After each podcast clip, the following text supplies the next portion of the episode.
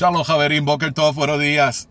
Bienvenidos al Dabar de bendición. Ya estamos en la sexta alía de la parashat en Mor. Diles, vamos a conseguir esta sexta alía en Vaikra o Levíticos capítulo 23, verso 33 al verso 44. Y voy a estar compartiendo con ustedes los versos 40 y 42.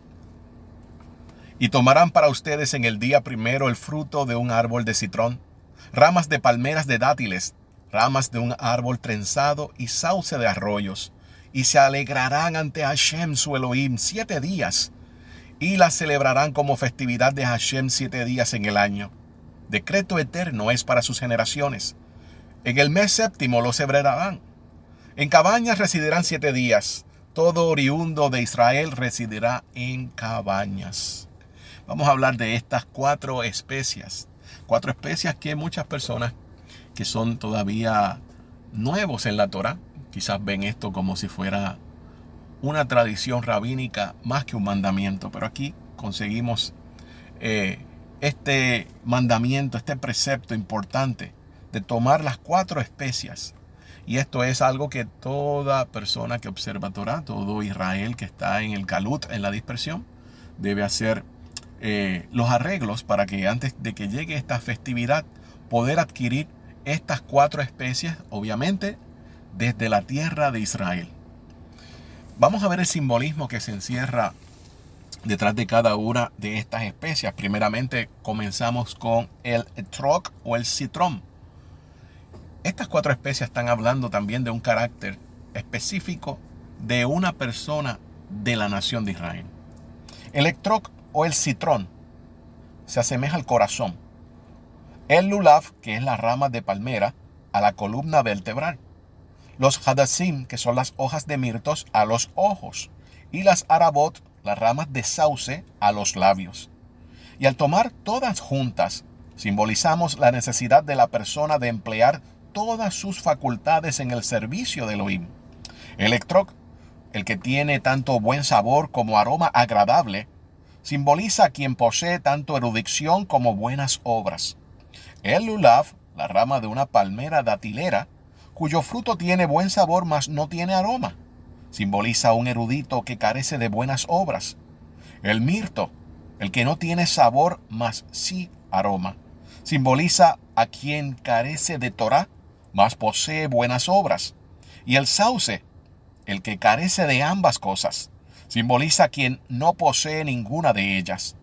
Con todo, se toman las 4 especies juntas para indicar que toda clase de persona de Israel debe converger en una unidad en la comunidad de Israel. Dicen los sabios de Israel, y ellos explican esta ley de la Torah, que se toman estas 4 especies solo el primer día de Sukkot, mas en el templo ante Hashem se toman los 7 días. Después de la destrucción del segundo templo, el rabí Yohanan Ben-Zakai promulgó que las 4 especies se tomen los 7 días en todas partes para conmemorar la práctica del templo. Y esto aparece en el Talmud, Tratado Sukkah 41a.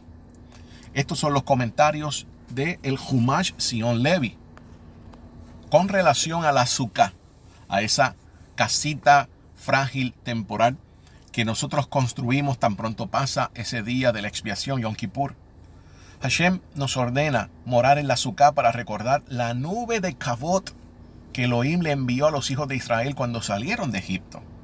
En recuerdo de esta nube de Kabod, Elohim nos ordenó morar en suka para que así recordáramos las maravillas, los milagros que Él hizo por nuestros antepasados cuando salieron de Egipto. Dejamos la parte superior, la parte del techo abierta, para poder apreciar no solamente las estrellas o la luna, si es que está, también las nubes. Proféticamente nosotros encontramos en el libro de Yeshayahu o Isaías, cuando en una nube se acerca también el hijo del anciano de días. También cuando nos trasladamos a la carta de los hebreos y vemos la nube de testigos que están delante del Eterno, que también se aproximan. Todo esto proféticamente está hablando de esa segunda venida del Mashiach. Así que encontramos más profundidad, además del recordatorio de lo que vivieron nuestros antepasados, también estamos mirando proféticamente qué es lo que ocurrirá cuando venga el Mashiach. El mandamiento de la suka hace también alusión al descenso del alma al plano físico. El alma es como un hombre que abandona su casa y viaja a una tierra lejana por asuntos de negocios. Abandona su casa, su esposa y su familia y va en busca de sustento. Mientras está afuera, no se preocupa por comer, beber o descansar, como cuando está en su casa. Allí come las mejores comidas, duerme en una cama confortable. Cuando él se va de viaje por los negocios, es casi como un vagabundo. A veces come pan y queso y otras veces come pan solo. A veces se encuentra obligado a dormir sobre el suelo. Mientras se encuentra fuera de su casa, no puede gozar de ningún tipo de placer. Pero se dice a sí mismo, cuando regrese a casa, descansaré. Sin embargo, todo el tiempo en que se encuentra en una tierra extraña, tratará de hacer negocios y hacer la mayor cantidad de dinero posible. Al regresar a su casa, podrá gozar de los resultados de su labor. Lo mismo ocurre con el alma. Antes de bajar a la tierra, vive en los cielos, en un lugar de los más santos, debajo del trono de Kabod de Hashem. En contra de su voluntad, abandona su morada y desciende. Aquí deberá ganarse lo que lo mantendrá cuando regrese a su lugar. Su trabajo será estudiar Torah y cumplir los mandamientos. Es como un hombre que sale a hacer negocios para ganarse su sustento.